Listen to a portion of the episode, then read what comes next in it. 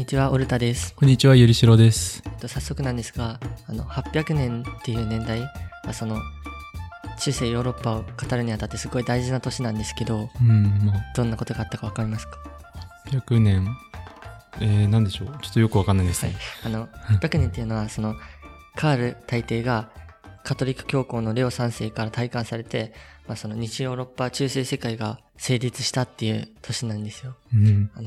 テオドシウスによって東西分裂したじゃないですか、でその後476年ゲルマン人のオドアケルによって西ローマ帝国が滅ぼされてからずっと西ローマ帝国ってなかったんですけど、800年にやっと西ローマ帝国が復活したっていう、その内容です、正式には800年にゲルマン人のフランク王国っていう王国のカール大帝、そのフランス語でシャルルマーニュっていうんですけど、彼がキリスト教のカトリック教皇レオ3世から西ローマ皇帝として戴冠されるのが800年の出来事です。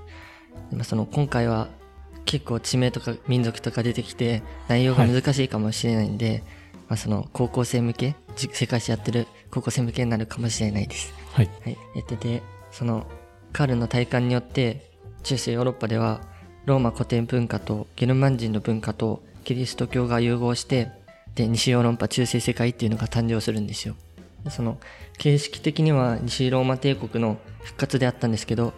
実質的には古代文化とゲルマン人とキリスト教の3要素が同化した新しい国家の誕生っていうのを実質的には意味するんですよね。なるほど。ではそのローマがなんで分裂したかっていう話になるんですけど、そもそもローマっていうのはディオクレティアヌス帝の時に帝国を東と西に分けて正帝と副帝2人が統治するっていう4帝統治制、これはラテン語でテトラルキアって言います。その後、彼は政治体制は元首制、いわゆるプリンキパトスから専制君主制、ドミナトスっていうのに変化します。でちなみにその元首制っていうのはアウグスティスが始めるんですけど、彼はその第2回三頭政治のオクタビアヌスが名前を変えてアウグストゥスっていう名前に変えたんですよ、で自らプリンケプスって称して、世界史でもやったと思うんですけど、で、簡単に説明すると元首制っていうのは多数の要職を自分で兼任して実質一人で独裁を行うみたいな感じで、専制君主制っていうのはディオクレティアヌス帝が軍人皇帝時代をもう一回集結させようとして、皇帝をドミヌスっていうのに呼ばせて無理やりで、その自らを神格化して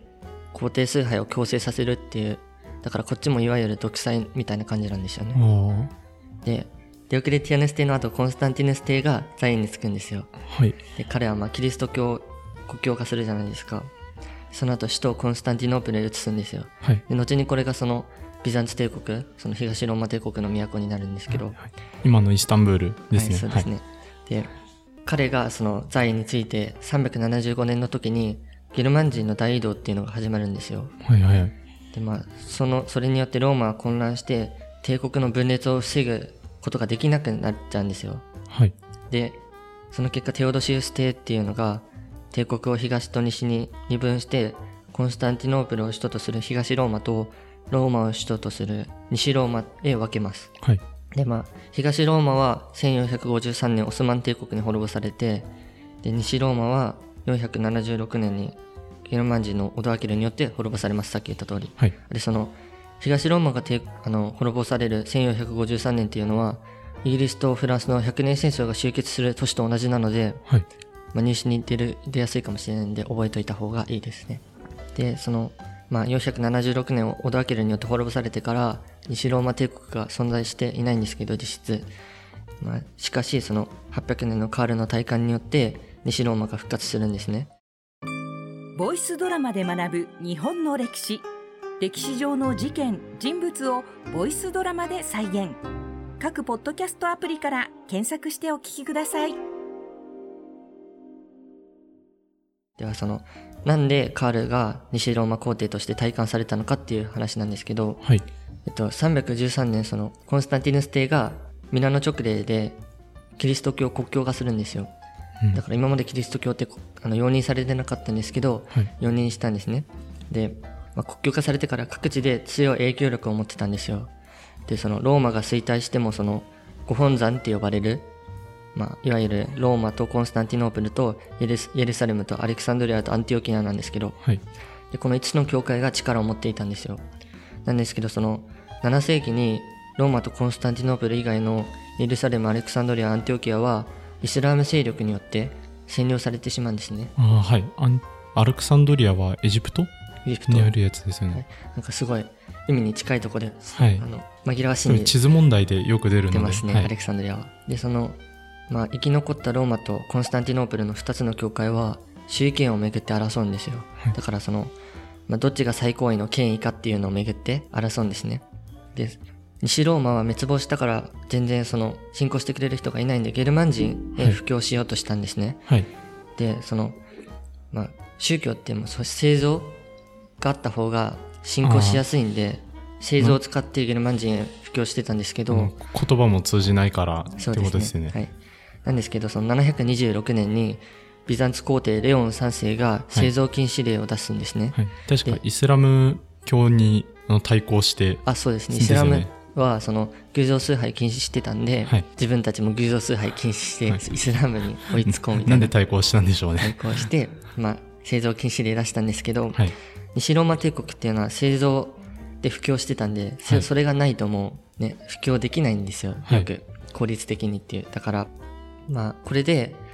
東西教会の対立がさらに激化してたんですよ、はい、でローマ教会は庇護者を求めるんですよ、その後ろ盾、はいはい、だからそのコンスタンティノープル教会はビザンツ帝国があったんで後ろ盾があったんですけど、はい、西ローマはなかったんで、はい、西ローマっていうかそのローマカトリック教会ですね、はい、なかったんで、その時に出てくるのがフランク王国です。さっきそのカールが王だったフランク王国なんですけど、はい、まず756年カール・マルテルのこのピピンがラベンナ地方、イタリアのラベンナ地方を教皇に寄進するんですよ。でそれが今の教皇領になるんですよね。今の教皇領になって、今じゃないですね、すみません。でピピンの寄進って言うんですけど、はい、でそのカール・マルテルっていうのは732年ウマイヤ朝とテュール・ポアティア間の戦いっていうので戦うんで、はい、これも西で安いんで覚えておいた方がいいですね、はい、でその、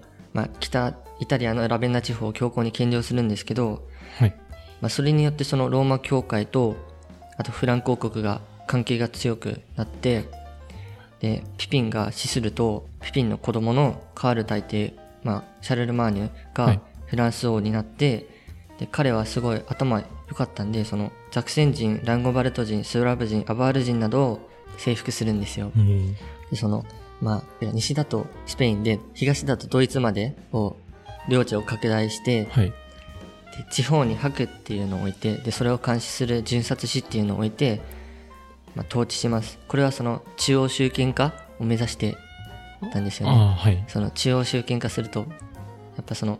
どんな国でも中央集権化した方がそのまとまるっていうか落ち着くんで、はい、でこれと対照的に神聖ローマ帝国は結構分裂してったんで、そうですね、はい、こうしたカールの活躍によりフランク王国は西ヨーロッパの大国となって、でローマ教皇に認められたことによって、戴冠されます。こうした流れでカール大帝は西ローマ皇帝として戴冠されて西ローマが復活するっていう経緯に至ります。なるほど。これでカールの戴冠の説明を終わりにします。ありがとうございました。ありがとうございました。